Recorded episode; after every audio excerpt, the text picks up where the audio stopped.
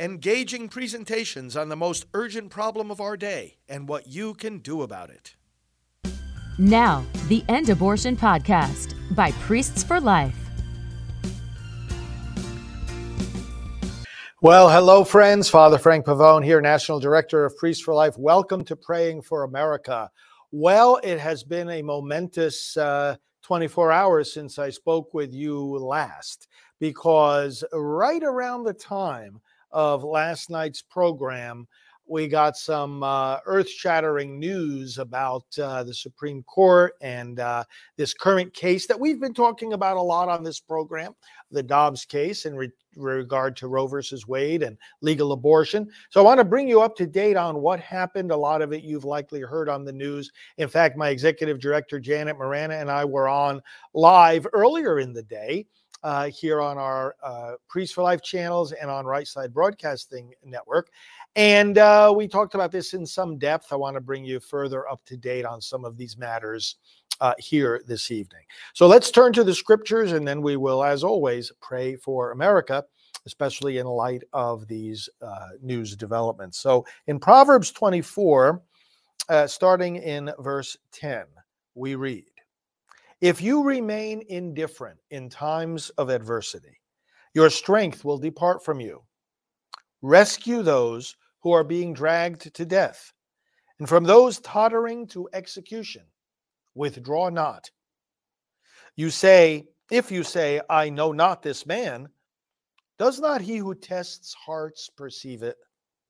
He who guards your life knows it, and he will repay each one according to his deeds. Let us pray. Father, we turn to you and we pray that America may heed these words and in our individual lives and in our laws and policies, help us rescue those who are being brought to destruction. In particular, Lord, strengthen our protection of innocent life and of the most small and defenseless lives of all, the children in the first nine months of their existence, protect them. May our laws and our policies protect them. May we as individuals protect them.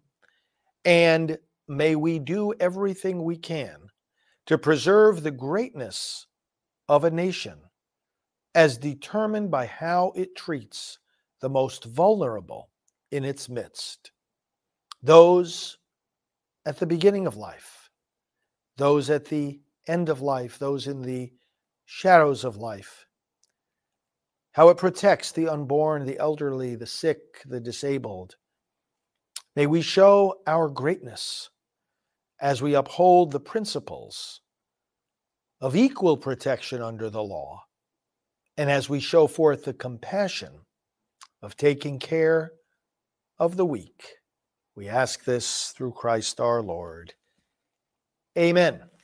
Well, friends, as you know, uh, my ministry is uh, deals with the abortion issue full time. We at Priests for Life are one of the largest and most visible and vocal pro-life organizations, both in the church and in the uh, in the nation and around the world.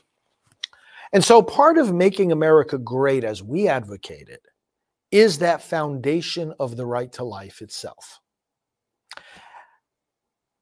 And in our country, this debate has been very fierce in terms of the right to life of children yet in the womb, because we have this clash between the interests of protecting and defending life, which is not difficult to understand, and the interest, on the other hand, of a person's freedom should someone continue a pregnancy when she feels she can't or doesn't want to or has no intention of being a mother? How does choice and the right to determine one's future intersect with the right to life? Those seem to be both pretty significant values in American life. And so the dispute over abortion is defined by that. And the courts have decided to step in and perform that calculus. do that balancing act, determine where America in her policies is going to come down on the interplay between life and choice. So back in 1973, the Supreme Court in Roe versus Wade decided the question and said we are going to recognize a constitutional right of women to end that pregnancy if they so choose. And this, of course, has created a firestorm ever since of people saying, no, you can't deprive an entire group of human beings, the children in the womb, of their right to life. They're alive, they're human beings. The law has to protect them. Now, the courts took the matter away from you and me to decide through our elected officials. And this is a key point to understand. Taking away the right to life of the children in the womb is, of course, the primary problem here. But together with that, there's the secondary problem of saying, well, we, the court, will be the one to decide this. What made the court think that they were in the best position to figure out what the public policy should be when you have these fundamental questions of life and death and these weighing and balancing of various kinds of freedoms and interests. What made the court say they would decide it in a way that the legislatures could no longer touch? You see, what happened in 1973 has to be appreciated from the point of view of the separation of powers and the freedom of the people. So, prescinding for a moment from the question of the right to life of the children, what about the freedom of the people to, to govern themselves? This was a serious departure from that. Because we, in our daily lives as Americans, we don't want to be accountable to unelected judges. Think of the justices on the Supreme Court. So these are nine people who make decisions every day on matters of great importance, and their decisions are are are are binding on the whole uh, uh, country. Well, who, who are they? If you want to influence what they think, they're there for life. They have a lifetime appointment to the court. If you want to influence what they think, or you don't like the way that they decide cases, where do you go to convey that idea to them? Can you lobby them? Can you sit? Can you vote them out of office if they keep making the wrong kinds of decisions? And of course, the answer to those questions is no. On the other hand, if you have a mm, state lawmaker and you don't like the direction he or she is going, well, you can make an appointment with them. You could sit down and talk with them. You could see them at a at a town hall meeting, or even on the federal level. You have a federal legislator, and you can give input. And you know what? Every two years, they rely on you for your vote in order for them to keep their job. So there's an accountability there. In fact, the founders instituted, as you well know, the frequency of elections, the shortness of the amount of time one spends in a term as, as a federal lawmaker is a reminder to them that they work for us. It's a reminder to them that they are not Lord and Master over our lives. Unfortunately, judges and justices don't have that reminder. They get into their position, they're appointed, they're confirmed, they're there for life. They don't have to face elections, they don't have to face lobbying from you. They're unaccountable and unelected. Now, who do you want determining policy for you and for your family and for your for your future? Unelected judges or elected accountable lawmakers?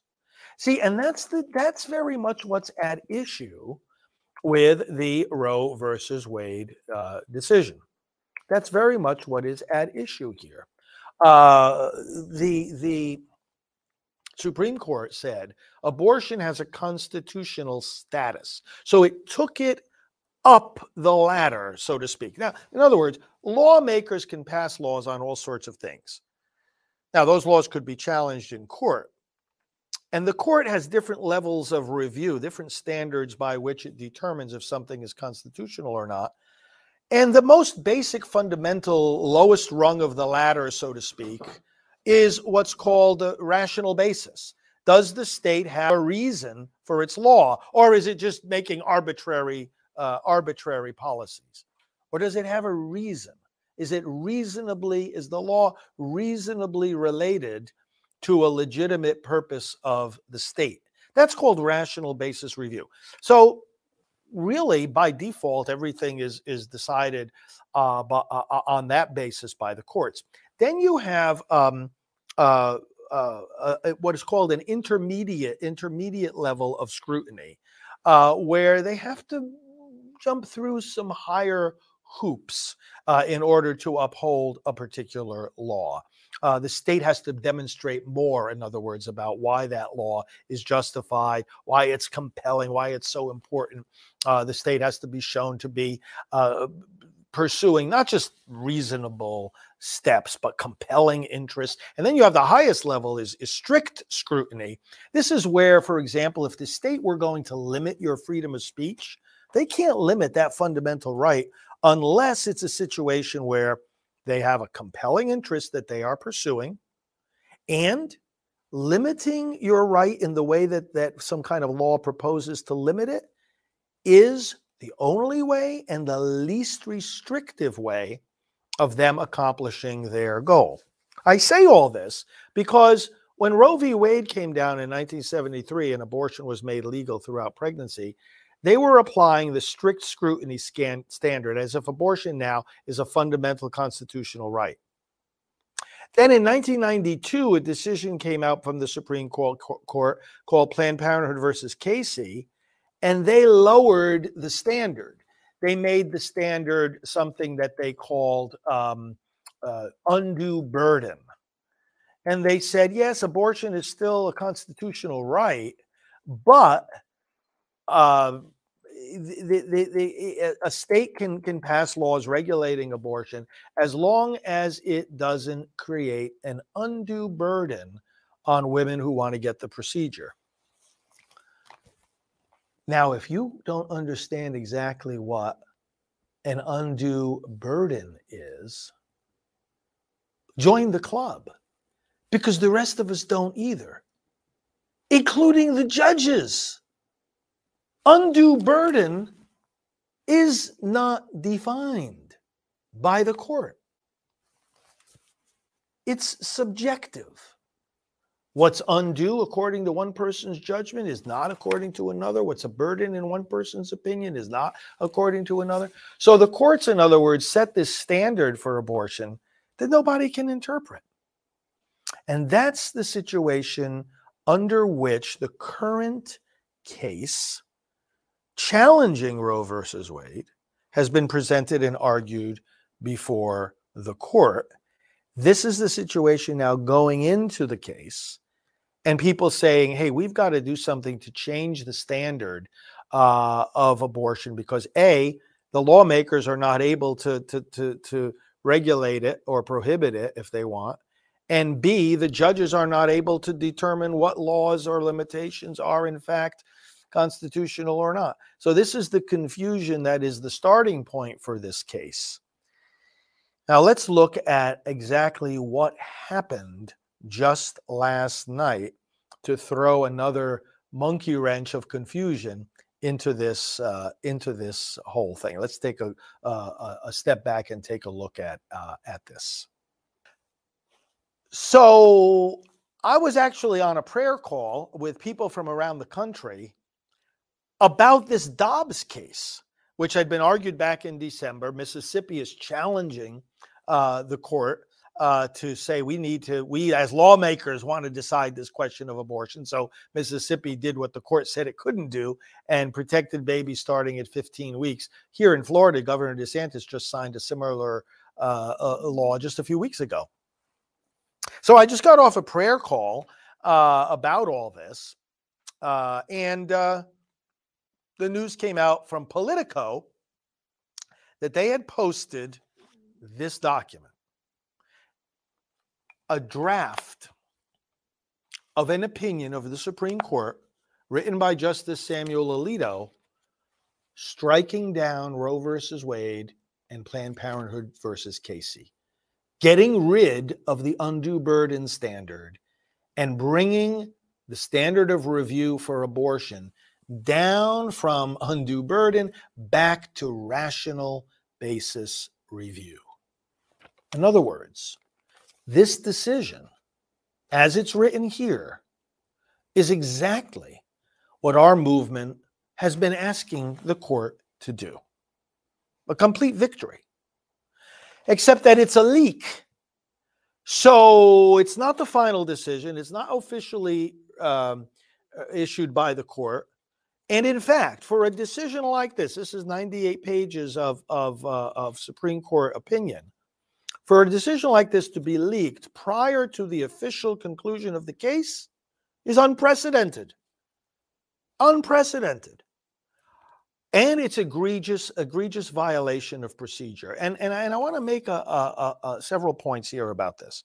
Now, we could talk a little bit more about what the decision actually says. But why in the world would this happen? You know, for decades, as we deal with the abortion issue, uh, we in the movement have talked about the abortion distortion, as we call it. And this is this basically means that when it comes to abortion, all the rules change. Normal procedures get bent or warped out of shape, out beyond recognition. Fairness goes out the window, your First Amendment rights to talk about something or object to something or to protest something, all of a sudden those rights get attacked and, and diminished. And uh, things like, oh, for take for example, in fact, this this decision even talks about this how abortion just just just distorts and destroys everything in its path. Take for example the question of third party standing. Can somebody go into a courtroom and bring a case for somebody else? Well, no, not unless there's some kind of very very very close substantial relationship between you and the person and the person for some reason can't speak for themselves. But the abortionists go into court all the time claiming to represent the women who come to their clinics to get abortions. They are complete strangers, brothers and sisters. But when it comes to abortion, the courts allow that to happen. You see what I mean? The abortion distortion. Any kind of normal procedure, any kind of basic legal principles, any kind of protocols that are already in place get warped beyond recognition in order to accommodate more and more abortion. And we have seen this for decades. I mean, there's books written about this. And here we see, I, that's how I've been looking at this ever since it happened last night. We see a, an egregious and unprecedented breach of protocol where the confidentiality of the court is thrown out the window. Why? Again, it has to do with abortion. When it comes to abortion, nothing is normal anymore. Okay, nothing is normal. Why did this happen? You know, Chief Justice John Roberts issued a statement today, and he said, Yes, this is an authentic document. This was a, a draft opinion written by Justice Alito, just like it says. But this is part of the process of coming to a decision. In other words, draft opinions are written after the judges have voted and discussed on it. The opinions are circulated among the justices, but then they can modify them. They can even change their position if they want to. So, this is by no means to be considered the final opinion, and the court will issue its final opinion when it's ready. Okay, good enough. Justice Chief Justice Roberts also said that he has launched an investigation into how this got into our hands. How did this get leaked to the public? All right. Why might this have happened?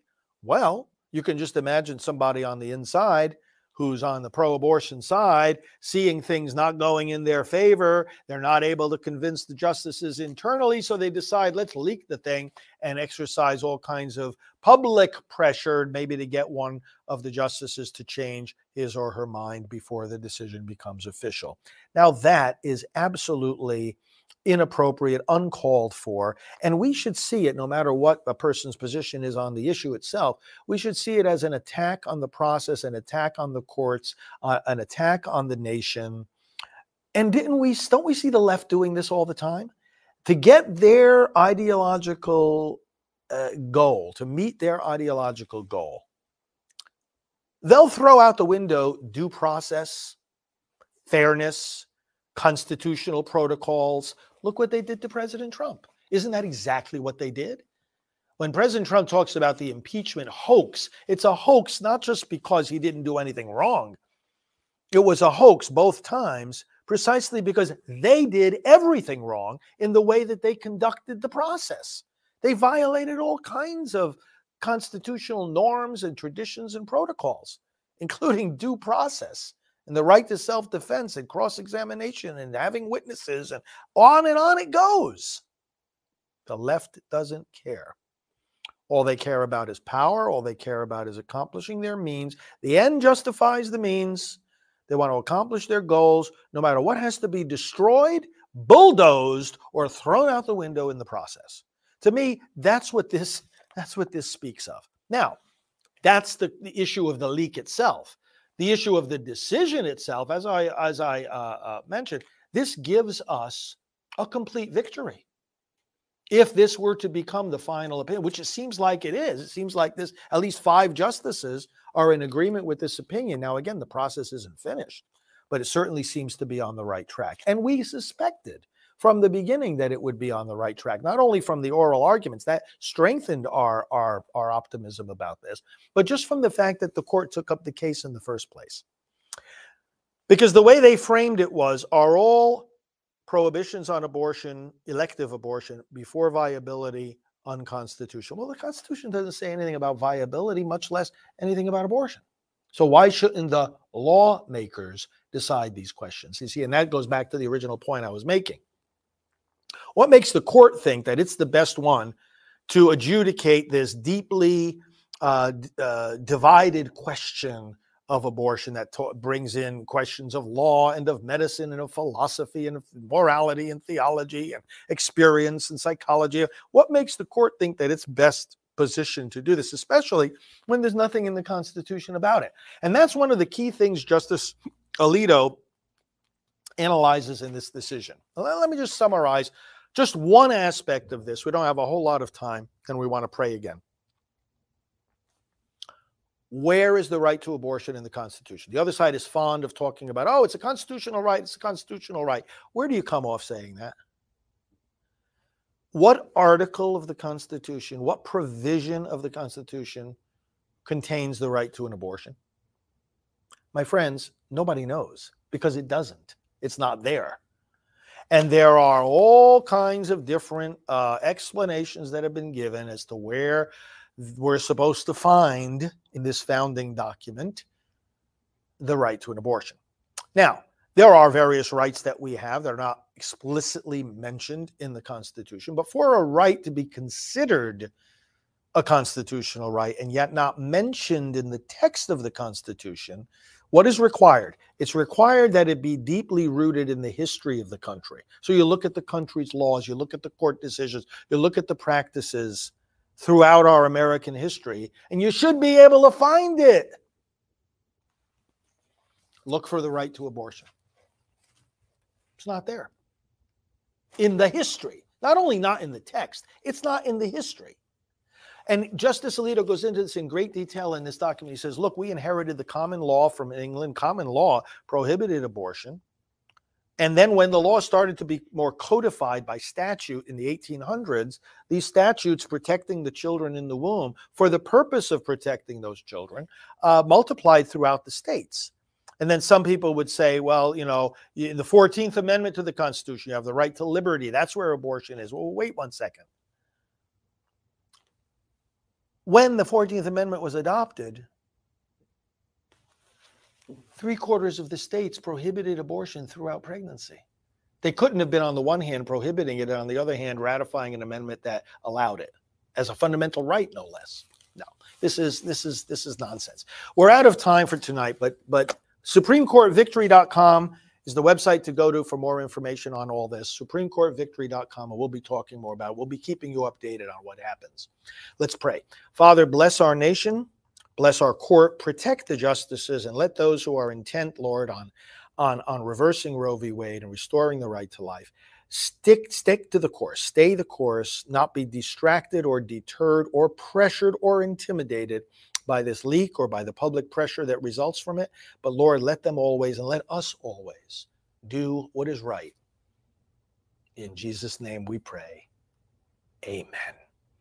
We'll talk to you again tomorrow, friends. Stay strong and stay closely connected with us and with the Lord. Talk to you soon.